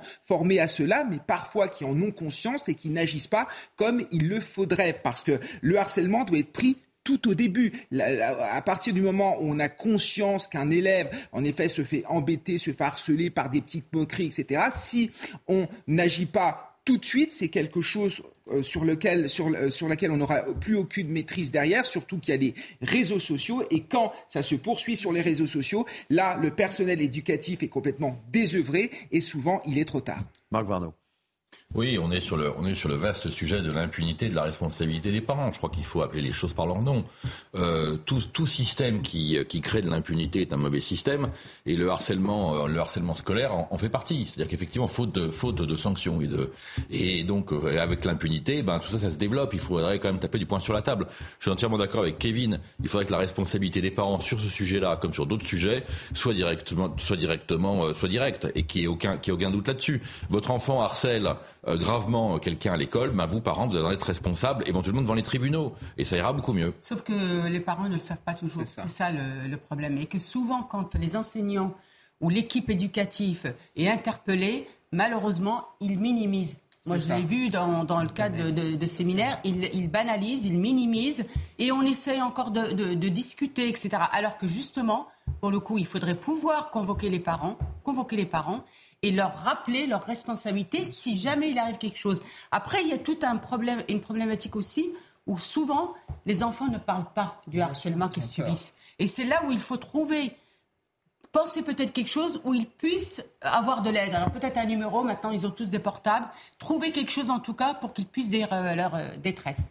Allez, on va prendre la direction de Jérusalem avec vous, Harold Iman, avec cet attentat qui a eu lieu hier soir. Sept personnes ont été tuées par balle près d'une synagogue pendant les prières du Shabbat. Que sait-on depuis euh, hier soir, Harold Iman? C'est un homme de 21 ans qui habite Jérusalem est. Euh, il s'est approché de cette synagogue qui est dans un quartier euh, très religieux, mais qui est relativement enclavé par des quartiers euh, palestiniens dans Jérusalem-Est. Et il a ouvert le feu dès la rue. sur un passant scooter et ensuite il a pénétré, essayé de pénétrer dans la synagogue pendant la prière et ensuite des gens sont sortis, il a encore tiré sur eux et c'est une patrouille qui était en train de patrouiller dans un des quartiers palestiniens attenants euh, qui ont finalement euh, réussi à gagner le, rejoindre cet endroit et euh, à l'abattre. Donc voilà pour les faits. et sept Israéliens sont morts. il y a au minimum trois blessés graves. Et ceci a été suivi ce matin même à Jérusalem-Est, mais alors là, tout près de la vieille ville. Euh, notre affaire euh, d'hier soir était assez loin, tout près de la vieille ville, on peut euh, pratiquement un jet de pierre. Et là, c'est un jeune homme de 13 ans avec un pistolet mitrailleur qui a tiré sur un père et son fils qui, sont en, qui ont été grièvement blessés. Marc Varno, un mot sur cette escalade. Oui, un mot. Enfin, escalade, je ne sais pas, mais ça fait longtemps que des attentats d'une telle ampleur n'ont pas eu lieu en Israël, parce qu'en général, habituellement, à 90%, ils sont déjoués par les systèmes, par les services de sécurité et par les Israéliens qui sont, euh, qui sont armés pour beaucoup et qui euh, ripostent en cas d'attentat. Donc ça minimise, ça minimise les attentats. Dans le cas présent, on était dans une synagogue et évidemment les, les juifs religieux, ils vont pas, ils vont pas armés. D'où, euh, d'où effectivement le bilan de, de, de cette mort. Euh, juste sur le, sur le terrain sémantique, ce n'est pas une fusillade. Hein, je, tout le monde parle de fusillade. Lorsque vous rentrez dans un lieu de culte et que vous tirez sur les gens, c'est pas une fusillade. Une fusillade, c'est quand les deux parties tirent. Ensuite, le terroriste a été abattu lors d'une fusillade avec la police. Mais euh, oui, effectivement, c'est de plus en plus rare. Et heureusement, et c'est vrai qu'on voit bien que la carte du Moyen-Orient et les attentats euh, qui sont historiques, euh, historiques depuis, depuis un, demi-siècle commencent à, baisser parce que les accords d'Abraham, aujourd'hui, le dernier, les accords d'Abraham, qui, je le rappelle, sont les accords entre l'Occident, mais plus largement Israël, l'Arabie saoudite, tout ça, ça, ça a énormément dégonflé la tension au Moyen-Orient. Israël aujourd'hui est soutenu par l'ensemble de la communauté internationale. Et donc ces attentats médiatisés servent en réalité en permanence à ramener le sujet sur l'actualité, sur la, sur alors qu'en réalité le sujet est en train progressivement de disparaître. Allez, au 78e anniversaire de la libération du camp d'Auschwitz par l'armée rouge, le Premier ministre polonais accuse Vladimir Poutine de construire de nouveaux camps à l'Est. Dans le cadre évidemment du conflit entre la Russie et l'Ukraine, il parle de génocide. D'ailleurs, pour la première fois, les représentants de la Russie n'ont pas été conviés aux commémorations de la libération d'Auschwitz. Explication Geoffrey Defebvre. Alors que des survivants de l'Holocauste commémoraient le 78e anniversaire de la libération du camp de concentration d'Auschwitz, sur ses réseaux sociaux, le Premier ministre polonais Mateusz Morawiecki s'en est pris directement à Vladimir Poutine. Le jour de la libération du camp hitlérien allemand de la mort, Auschwitz-Birkenau, souvenons-nous que Poutine est en train de construire de nouveaux camps à l'Est. De son côté, le président russe a profité du jour de commémoration de la libération par l'armée rouge du camp d'Auschwitz en 1945 pour dénoncer le génocide, selon lui, des populations russophones de l'Est de l'Ukraine. Oublier les leçons de l'histoire conduit à la répétition de terribles tragédies. La preuve en est les crimes contre les civils, le nettoyage ethnique et les actions punitives organisées par les néo-nazis en Ukraine. Les enquêteurs de l'ONU ont déclaré l'année dernière avoir collecté des informations sur plus de 400 détentions arbitraires et disparitions organisées par les forces russes en Ukraine. En raison de l'invasion russe de l'Ukraine, c'est la première fois qu'aucun représentant russe n'est invité à la commémoration de la libération du camp d'Auschwitz-Birkenau. Marc Varno, petite réaction une petite réaction, oui. Enfin, on peut pas me soupçonner d'être pro-russe et pro-Poutine, mais franchement, c'est scandaleux la décision de la Pologne. La Pologne euh, règle ses comptes euh, historiques avec la Russie sur le dos de la commémoration de la Shoah. Moi, je suis désolé, c'est l'armée rouge qui a libéré Auschwitz, c'est pas euh, le premier ministre polonais. Enfin, il y a un moment, il faut, il faut taper du poing sur la table et dire ça, c'est inadmissible. C'est inadmissible d'exclure la Russie d'une cérémonie à Auschwitz. C'est inadmissible parce que ça contribue à distordre l'histoire. Kevin Bossuet, qu'en pense le professeur d'histoire justement? Ça, je suis parfaitement d'accord avec ça. Il y a aujourd'hui une instrumentalisation de la Shoah et ce n'est évidemment pas admissible. La Shoah doit être érigée au-dessus de tout et au-dessus des querelles des hommes, même quand ce sont en effet des querelles euh, qui sont euh, gravissimes. Évidemment que c'est l'armée rouge qui a euh, libéré le camp d'Auschwitz, il faut le marteler, il faut le dire, et de manière plus générale, je trouve que ce conflit a débouché sur une montée de la russophobie. Il n'est pas normal qu'on s'en prenne à des artistes russes, il n'est pas normal qu'on s'en prenne à des sportifs russes. À un moment, il faut faire la part des choses entre d'un côté le pouvoir de Vladimir Poutine, Vladimir Poutine lui-même, et de l'autre côté des Russes, parce qu'il y a des Russes qui ne sont pas d'accord avec ce qui se passe en Ukraine. Donc parfois, prenons de la hauteur, arrêtons les caricatures et arrêtons de tomber dans une forme d'escalade russophobe qui euh, dessert tout le monde. Allez, on va évoquer maintenant à nouveau l'inquiétant euh, profil des revenants du djihad en Syrie. C'est à la une du Figaro ce matin. On en parlait dans la première partie de Mini News tout à l'heure avec vous, Sandra Buisson. Une vague de rapatriement a eu lieu cette semaine avec 15 femmes et leurs enfants. Seulement voilà, les magistrats et les enquêteurs antiterroristes s'inquiètent. Ces femmes au profil trouble représentent un enjeu pour la sécurité du pays. J'aimerais savoir. Euh, quid de la prise en charge de ces femmes, euh, Sandra Buisson, et également des enfants? Parce qu'il ne faut pas oublier non plus les enfants dans cette situation. Alors c'est vraiment deux, lignes différentes. Donc les, femmes, elles sont toutes euh, judiciarisées, c'est-à-dire qu'elles faisaient déjà l'objet, euh, quand elles étaient en Syrie, d'enquêtes préliminaires ou d'informations euh, judiciaires. Toute personne sur zone en fait l'objet. maintenant qu'elles sont en, France, celles qui ont été ramenées en juillet, celles qui ont été ramenées cette semaine sont en détention provisoire le temps de la poursuite des enquêtes sauf quatre profils dont je vais vous parler un tout petit peu plus tard, qui sont bien différents. Euh, elles sont en, détention le temps euh, que les enquêteurs continuent de matérialiser les faits qui leur sont reprochés et éventuellement de les traduire euh, en justice et euh, qu'elles écopent des peines euh, méritées. Parmi euh, ces femmes, il y a des profils très lourds et ça, les services de renseignement et les autorités le, le, reconnaissent et en ont conscience puisqu'ils savaient très bien depuis des mois qui était dans ces camps. En juillet, on a la veuve de Sami Amimour qui a été ramenée. Sami Amimour, c'était le terroriste du Bataclan. Mmh. Émilie Koenig, même chose. En juillet, cette femme, elle a été mise en examen pour association de malfaiteurs terroristes criminels et apologie du terrorisme. Elle est soupçonnée d'avoir eu un rôle dans le recrutement euh, de femmes, d'avoir fait venir des femmes euh, euh, sur zone, d'avoir appelé à attaquer à la France, d'avoir participé à des vidéos de, propagande. Je voulais vous parler des quatre autres profils singuliers de femmes qui ont été ramenées cette semaine et qui n'ont pas été placées en détention provisoire. Ces femmes, ce sont des jeunes majeures qui ont été emmenées sur zone par leurs parents quand elles étaient mineures. rien en l'état. Elles ont été placées en garde à vue à la DGSI dès leur atterrissage en France. Rien en l'état, euh, selon le parquet antiterroriste, ne permet de les incriminer sur le plan d'une association de malfaiteurs terroristes, mais elles sont prises en charge euh, de manière administrative ou judiciaire. Elles ne sont pas laissées euh, sans suivi. Parmi elles, il y a Sarah. 19 ans. ses parents l'ont emmenée à 10 ans en Syrie. Ils l'ont mariée à 13 ans. Ils l'ont maintenue sur cette zone de guerre. Elle est arrivée dans les camps, elle avait à peine 15 ans. Elle n'avait plus de fratrie. Euh, ses parents étaient euh, décédés. Sa première demande de rapatriement a été faite en 2019. Donc, euh, cette jeune femme, c'est un peu les premiers profils qu'on voit revenir de, ce genre, c'est-à-dire que c'est une ancienne mineure victime de ses parents qui a grandi et qu'il va falloir accompagner vers, vers sa vie de retour en France et tout faire pour qu'effectivement elle, elle, se réacclimate à une vie en France. Euh, Marc Varnaud, merci euh, beaucoup euh, pour ces précisions, Sandra Buisson. C'est une erreur, ces rapatriements ou pas, selon vous? Moi, je pense que c'est une faute. Je pense que c'est une faute parce qu'on on se couche devant la CEDH, c'est-à-dire qu'on n'est plus un État souverain. La Cour européenne des droits de l'homme nous raconte, nous dit en permanence ce qu'on doit faire ou pas faire. Et puis, on est face à un problème sur lequel on devrait quand même être beaucoup plus basique, beaucoup plus binaire.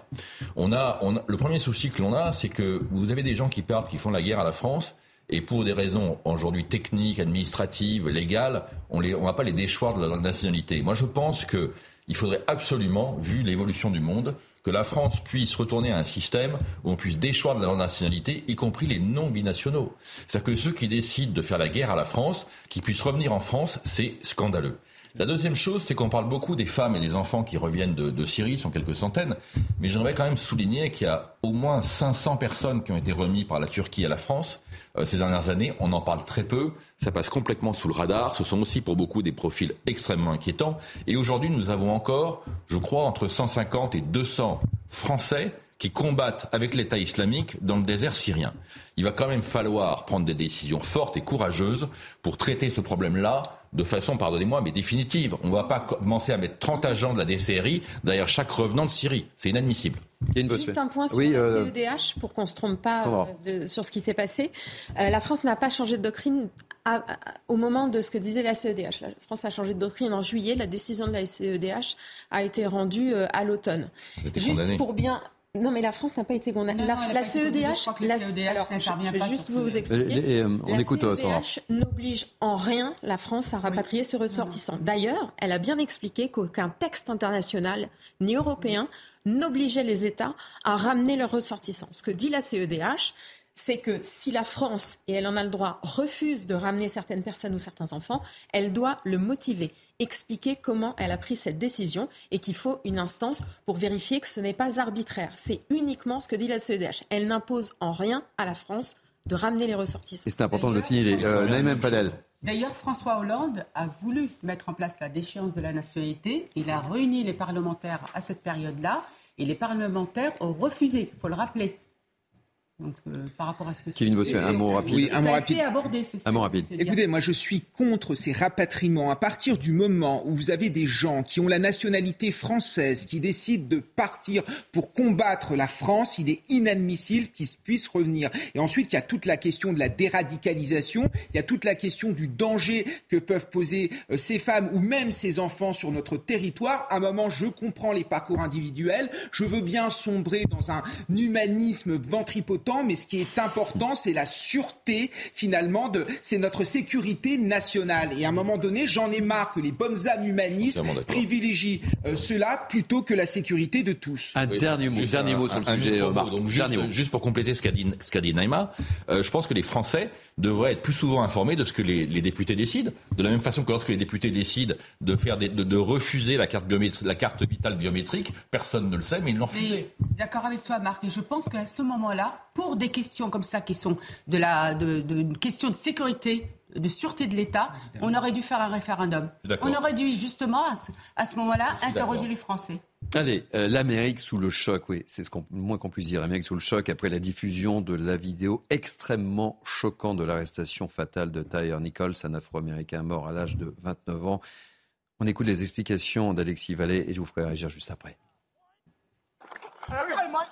Un long passage à tabac, des coups de poing, de pied, de matraque. Pendant de longues secondes, Tyre Nichols est même aspergé de gaz lacrymogène et visé par un pistolet taser à décharge électrique. Cette scène, captée par les caméras piétons des policiers, n'était au départ qu'un banal contrôle routier à Memphis dans le Tennessee. Le suspect devait être arrêté pour une infraction et tentait de s'enfuir après une confrontation avec cinq policiers noirs. Hospitalisé, Taylor Nichols est décédé trois jours plus tard. Quand mon mari et moi sommes arrivés à l'hôpital et que j'ai vu mon fils, il était déjà mort. Il l'avait réduit en bouillie. Il avait des bleus partout. Sa tête était enflée comme une pastèque. 30 minutes après sa diffusion par la police, la vidéo devient virale et enflamme les États-Unis. Sur Twitter, le président Joe Biden a exprimé son indignation. J'ai été indigné et profondément peiné de voir cette horrible vidéo. Cela rappelle la peur, le traumatisme profond, la douleur et l'épuisement que les Américains noirs et métis éprouvent chaque jour.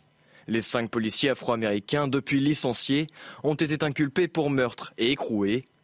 Quatre d'entre eux ont ensuite été libérés sous caution. Alors je le disais en lançant ce, sujet euh, d'Alexis Vallée, euh, l'Amérique est, sous le choc et on le comprend lorsqu'on voit la violence de ces images, mais ça dépasse le cadre du, racisme, cette, affaire, euh, Jusqu'à présent, on avait essentiellement des policiers blancs qui tabassaient des noirs. Mais maintenant, c'est 100% des policiers noirs qui les ont tabassés. Donc le débat s'est mué en violence policière le problème de la violence policière et de la culture qu'ils ont de ne tolérer aucune infraction et euh, de euh, sévir immédiatement. Et même les parents et les avocats et tout ça de l'infortuné euh, Nichols ont dit euh, cette fois-ci, c'est nous-mêmes qui nous, nous sommes fait ça à nous-mêmes et il faut vraiment regarder très loin dans la culture de la violence qui existe aux États-Unis. Naïm Fadel. justement, alors c'est vraiment intéressant, Harold, parce qu'en fait, on voit bien qu'on veut toujours avoir une lecture raciale. Et sur euh, George Floyd, on a eu tout de suite une mm. lecture raciale, mondiale, euh, avec le Black Lives Matter, etc. Et là, on voit que c'est des Noirs qui ont effectivement frappé un Noir jusqu'à ce qu'il soit, il en soit mort. Donc c'est intéressant. Donc on voit bien qu'il y a une culture certainement de la violence ou policière euh, aux États-Unis et que ce n'est nullement. en tout cas, il ne faut pas toujours vouloir avoir une lecture raciale. Marc? Oui, je, suis, entièrement d'accord et, je crois qu'on élude en réalité le problème qui est le fond, qui est celui de la violence de la société américaine. Il y a une violence aux États-Unis qui est sans commune mesure avec la violence que l'on connaît en, France, par exemple. Et c'est vrai, alors que dès que cette violence s'exerce entre des policiers blancs et, un délinquant noir, c'est du racisme. Bah, effectivement, là, c'est entre policiers noirs et, délinquants noirs. Donc forcément, il n'y a plus de racisme. C'est c'est de la violence. Je crois que le, fond du sujet, il est là. Et le, deuxième, le deuxième sujet, c'est effectivement les images et les vidéos. Je crois que on va vivre dans une société, dans les années qui viennent, où euh, le moindre incident n'importe où sur la planète qui sera filmé pendant 15 secondes fera l'actualité mondiale. Et ça nous pose un vrai souci. Eh bien, écoutez, on va marquer une pause euh, dans ce journal. Et on euh, Qu'est-ce qui se passe le 31 janvier? Je sais pas, je pose la question. C'est la fin des. On peut plus. C'est la grève? Oui, très bien. Très bien. Je suis, hein. Très bien, ça me fait plaisir. Et on va parler de ces mairies qui vont fermer euh, leur, ah porte le 31, vous savez? Avec, le denier. C'est ça. On en parle juste après? On marque une pause, à tout de suite. Merci Sandra. Merci Harold. Et il est quasiment 13h30, c'est Midi News Weekend, la dernière ligne droite, le grand journal de la mi-journée. On se retrouve dans quelques instants avec mes trois grands témoins, mais tout de suite un rappel des titres avec Clémence Barbier. Nouvelle attaque armée à Jérusalem-Est. Deux personnes ont été blessées par balle ce matin, au lendemain d'une fusillade ayant fait sept morts près d'une synagogue. La police a indiqué que le suspect, un Palestinien de 13 ans, avait été neutralisé sans préciser s'il était blessé ou mort. La France prolonge de deux semaines jusqu'au 15 février les contrôles imposés aux voyageurs en provenance de Chine. Les voyageurs de plus de 11 ans doivent fournir à leur départ un test négatif au Covid de moins de 48 heures. L'obligation du port du masque pour les passagers de plus de 6 ans à bord des vols reste également obligatoire. Bruno Garcia Cruciani, condamné à la réclusion criminelle à perpétuité pour le féminicide de son ex-compagne Julie Dweeb. Son assassinat en 2019 à l'île Rousse en Corse avait suscité une vive émotion. L'homme de 46 ans a également fait l'objet d'un retrait total de l'autorité parentale sur ses deux fils de 12 et 14 ans qu'il avait eu avec son ex-compagne. Merci beaucoup Clémence. On se retrouve donc avec mes trois grands témoins, Naïma Fadel, Kevin Bossuet et Marc Varno. Ça va, vous êtes en forme? En grande forme. C'est la dernière ligne droite pour ce journal. Euh, on va euh, se parler de ce qui se passe le 31 janvier. Vous avez suivi tout à l'heure. Voilà, avec ces mairies notamment euh, qui vont fermer leurs portes ce mardi 31 janvier en soutien à la mobilisation contre la réforme des retraites. C'est l'opération euh, Mairie solidaire lancée à l'appel notamment de Fabien Roussel, le secrétaire national du Parti communiste, un appel qu'il avait lancé sur CNews. Alors comment les choses vont se passer? Explication Elisa Lukowski n'est pas illégal, mais sous certaines euh, conditions. Il ne faut pas qu'il y ait d'atteinte disproportionnée à la continuité euh, du service public. Exemple, si une mairie ne ferme que quelques heures dans la journée, eh bien on peut penser qu'elle n'est pas dans l'illégalité. Dans les faits, même si les mairies participent à cette opération, eh bien certains services euh, publics doivent continuer à être assurés et resteront donc ouverts, comme celui de l'état civil ou encore euh, les services d'urgence. Par exemple, si un incendie a lieu dans un immeuble euh, de la commune, eh bien, il faut trouver une solution de relogement pour les sinistrés. On a donc évidemment besoin euh, de ce service. L'autre point soulevé par ces fermetures, eh bien, c'est le respect de la neutralité qui est énoncé dans le Code général de la fonction publique et auquel les services publics sont soumis. Un élu n'a pas le droit de politiser ses actions administratives. Mais concernant les fermetures de mairie, eh bien, le soutien apporté est un petit peu plus flou. Hein. Si le maire décide de fermer en tant que responsable politique, par exemple, eh bien, il n'est pas soumis au principe de neutralité. Les fonctionnaires de la mairie ont quant à eux le droit de grève, mais ils doivent respecter certaines règles. Ils ne peuvent pas préparer leurs actions, par exemple, sur leur lieu de travail. J'ai l'impression que le sujet va vous inspirer, Marc Varno. Légal ou pas légal? Là, totalement. Alors, de, vous avez écouté ce qu'a dit Elisa Lukavski Oui, oui j'ai très bien entendu. C'est à la fois, d'abord, heureusement d'ailleurs, heureusement totalement illégal, mais également d'ailleurs euh, les, services essentiels. Pourquoi le service des mariages c'est pas essentiel? Si quelqu'un, si un couple veut se marier, il n'a pas le droit d'y aller ce jour-là parce que le maire a décidé qu'il allait être solidaire avec ceci ou cela. On ouvre une boîte de Pandore qui est extrêmement dangereuse. C'est-à-dire que si maintenant les municipalités euh, mettent la clé sous la porte dès qu'elles veulent défendre ou s'associer à un mouvement social, je ne sais pas si vous imaginez ce que ça veut dire. Ça veut dire qu'il y aura tous les jours une mairie en France qui va être fermée. Enfin bon, je veux dire, arriver à un moment, là c'est le rôle du préfet, il doit taper du poing sur la table et remettre en, ligne droite les maires en leur expliquant que ben ils ont aussi un rôle de service public, ils représentent l'État au niveau local et ils doivent assumer, euh, ce rôle sans faillir. Mais c'est extrêmement grave ce qui s'est passé en fait, on le voit pas. C'est que le service public, il y a une neutralité du service public, les fonctionnaires sont payés par des deniers publics et que c'est pas avec ces deniers à lui. Donc il ne peut pas comme ça se, enfin ces maires ne peuvent pas se permettre euh, de faire une entrave au service public et de payer avec les deniers publics, encore mm. une fois, une journée aux, aux, agents. Et puis ensuite, il y a une inégalité de traitement des agents aussi, parce que vous allez avoir des mairies qui vont accorder une journée payée par le contribuable français et euh, d'autres qui devront prendre cette journée et donc du coup ne pas être payés cette journée. Alors Olivier Dussopt, le ministre du Travail, il voit lui un problème moral et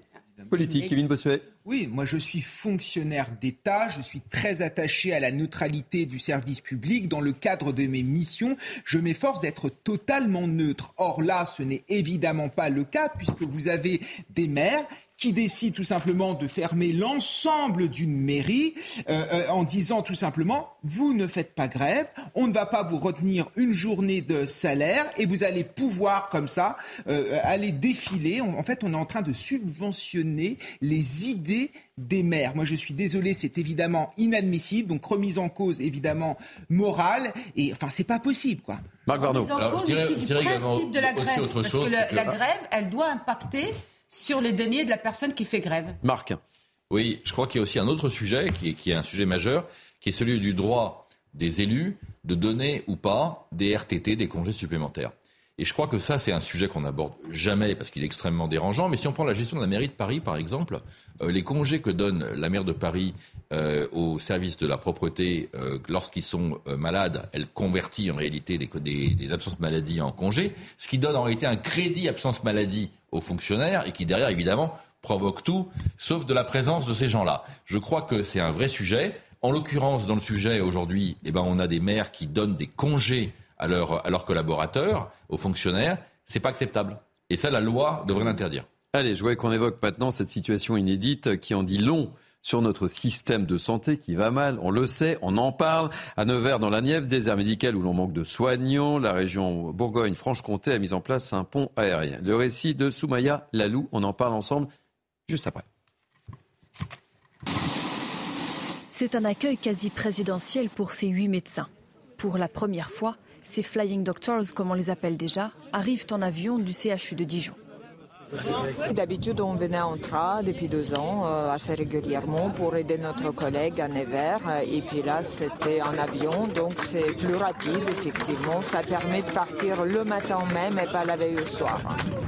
Direction le centre hospitalier de Nevers, où le manque de soignants est criant. Pneumologues, gynécologues ou encore cancérologues, en tout c'est une cinquantaine de médecins et plus de 35 infirmières qui manquent à l'appel. Ah bah, ces médecins, ils m'apportent euh, autrement. C'est impossible de faire fonctionner un, service comme ça avec un seul médecin. Ina Digaï-Cochet est souvent en renfort dans cet hôpital. Elle a déjà ses repères. Tout de suite, je vais allumer les consoles, rentrer les codes, me connecter et puis commencer à regarder les premiers examens que je dois interpréter et après je vais voir le patient. C'est pour être plus rapide que ce pont aérien a été mis en place. Il relie une fois par semaine Dijon à Nevers pour un trajet de 35 minutes, contre près de 2h15 en train. C'est un coût, mais c'est un coût, euh, il faut savoir que les intérimaires nous coûtent à peu près 3,5 millions par an. On fait des économies en fait en, faisant venir même un avion de Dijon. Voilà. Mais il y a aussi un coût écologique. Cependant, entre le soin de la population et la volonté de limiter l'empreinte carbone, la région a tranché. Elle espère multiplier les allers-retours pour répondre aux besoins des patients. Que vous inspire cette solution, euh, mon cher Marc Varnaud? Bah, ce qui m'inspire cette solution, c'est que jusqu'à présent, on constatait que 25% des Français n'avaient plus accès à des soins normaux, que 28% euh, des enfants n'ont plus accès à un pédiatre à moins de 30 minutes, etc., etc. Et ben, maintenant, on inverse le problème, c'est-à-dire qu'on va prendre des médecins et puis on va les, on va les transporter par avion là où il n'y a plus de médecins ou là où on a besoin de faire des soins de santé.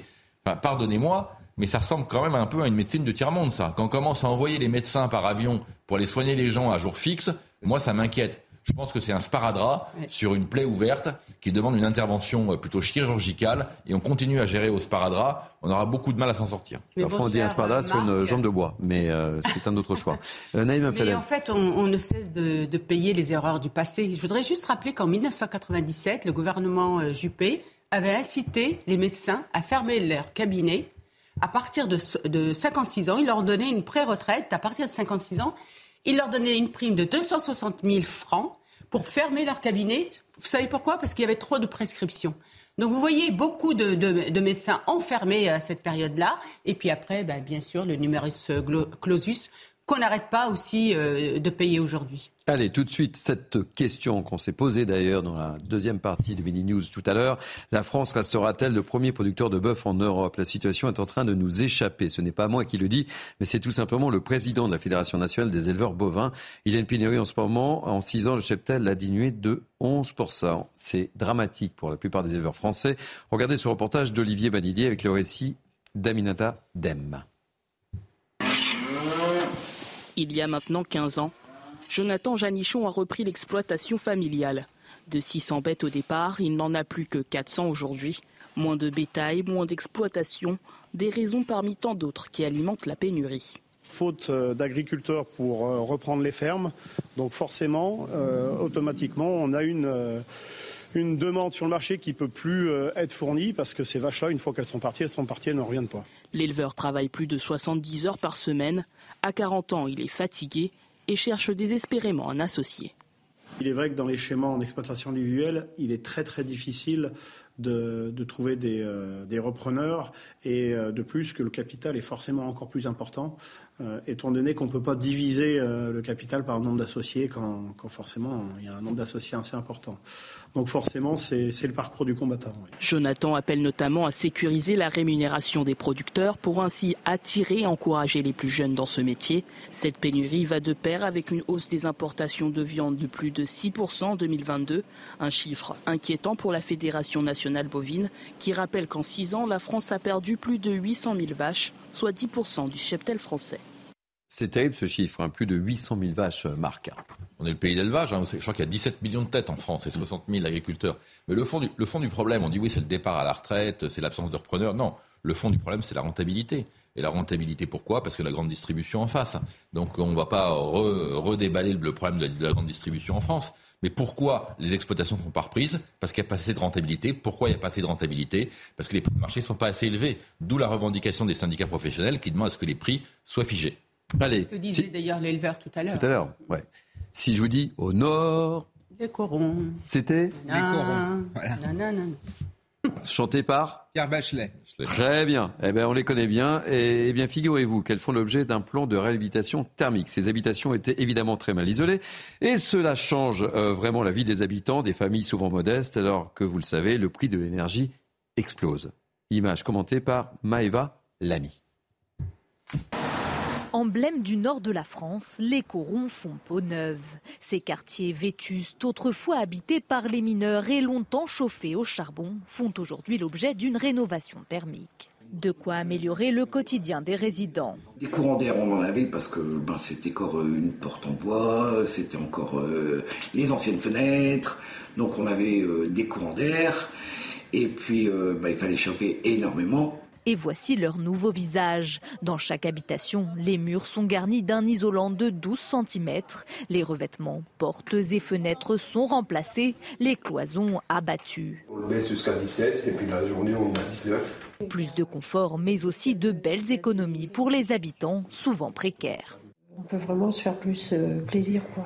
On n'est pas obligé de dire... Euh, dire non quand, euh, quand le dernier vient faire les courses avec nous, qui veut ça, ça ou ça. Un chantier dans le cadre de l'engagement pour le renouveau du bassin minier. Initié en 2017, cette politique prévoit la rénovation de 23 000 passoires thermiques sur 10 ans. Les premiers effets sur les logements rénovés de façon assez importante montrent un vrai gain pour la population. Maintenant, il faut voir comment ça vieillit, si l'ambition peut être tenue en termes de délai et surtout si euh, le volume qui est à traiter va être tenu dans ces délais-là. Mais je pense que là, on est sur, des, sur une bonne voie et sur un bon rythme. Estimée à 2 milliards d'euros, la réhabilitation thermique est financée par deux bailleurs sociaux subventionnés par l'État, la région et les intercommunalités. Alors Naïma, ça vous inspire euh, cette rénovation ah des, corons au nord Oui, mais je, vous savez que, je suis très attachée à tout ce qui est en lien avec euh, les, habitants, à, l'histoire, parce que là, c'est une histoire aussi qu'on valorise à travers cette rénovation. Donc je trouve que c'est aussi un patrimoine euh, français finalement lié à cette région et je trouve ça très très bien et J'encourage. Allez, on continue dans le patrimoine avec un sujet qui vous passionne, Marc, parce qu'on le suit, ce sujet, euh, le sujet de l'île de Ré, avec euh, cette statue de la Vierge Marie qui doit être normalement déboulonnée. Aujourd'hui, tout à l'heure, en début d'après-midi, il y a une manifestation. Euh, on est retourné sur place pour voir, pour prendre la température, comme on dit. Et c'est Jérôme Rampenou qui est allé prendre la température. La statue de la Vierge trône toujours sur son carrefour à la flotte en Ré. Mais cela ne va pas durer. Le tribunal de Bordeaux a tranché. Elle ne peut pas rester sur ce lieu public aux grandes dames des habitants. On est pour Caresse, on l'a toujours connu, on l'a connu un peu plus loin, mais là ça fait 40 ans qu'on la connaît là. Et l'arrêt des bus, c'est l'arrêt la, à la Vierge. alors euh, c'est complètement, complètement idiot. Il faut qu'elle existe, il faut garder l'histoire, si une religion ou pas ça fait partie du patrimoine historique, il faut le, garder. La laïcité c'est bien, mais euh, l'histoire c'est important aussi. L'association Touche pas à ma statue organise une grande manifestation ce week-end pour protester contre cette décision, une bataille qu'il mène dans beaucoup de communes. On considère que effectivement il y a un caractère religieux, mais ce caractère religieux en fait il est minime par rapport au caractère historique qu'a une statue de la Vierge, une statue de Saint-Michel en France, parce que euh, l'histoire française, qu'on le veuille ou non, c'est une histoire chrétienne. Et donc ça a toute sa place dans la, culture française d'avoir euh, des statues de la Vierge, de Saint-Michel, etc. Et ensuite, nous, on, défend aussi bien euh, des statues de Colbert que des statues de, euh, de Saint-Michel, des statues de Napoléon que des statues de la Vierge. La commune a six mois pour déplacer cette statue. Des solutions sont déjà envisagées, peut-être sur un terrain privé non loin de son actuel emplacement. Marc, ça c'est un sujet qui vous passionne. Hein. On le suit, hein. on le suit.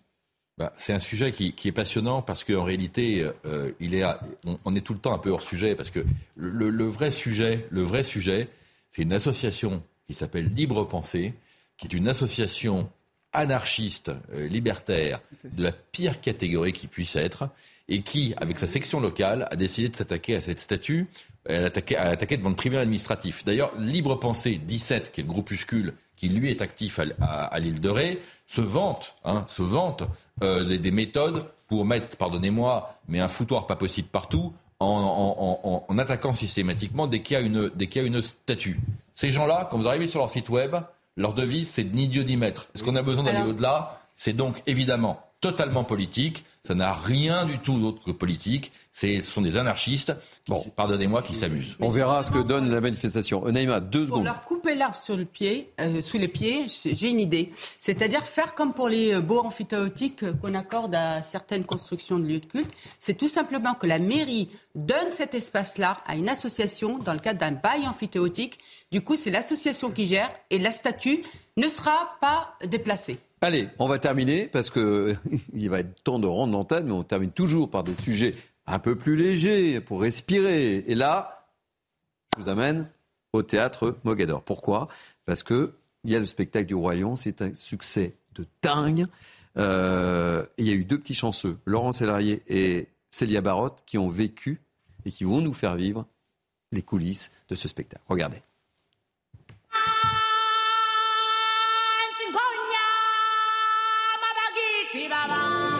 L'histoire de la vie, une chanson indissociable de ses personnages. Mufasa, Simba, Nala et leurs amis, tous sont réunis au théâtre Mogador. Six jours sur sept, près d'une cinquantaine d'artistes emportent les spectateurs dans l'histoire du Roi Lion. Un défi dont ils ne se lassent pas. Tous les jours, c'est le spectacle est différent parce que le public est différent, il ne réagit pas pareil à chaque fois. Donc on est obligé de jouer avec ça, mais aussi avec les humeurs du jour. On a vraiment la possibilité de toujours réinventer, chercher, euh, parce que c'est un spectacle qui est extrêmement profond en termes de chant, en termes de danse, en termes de costumes.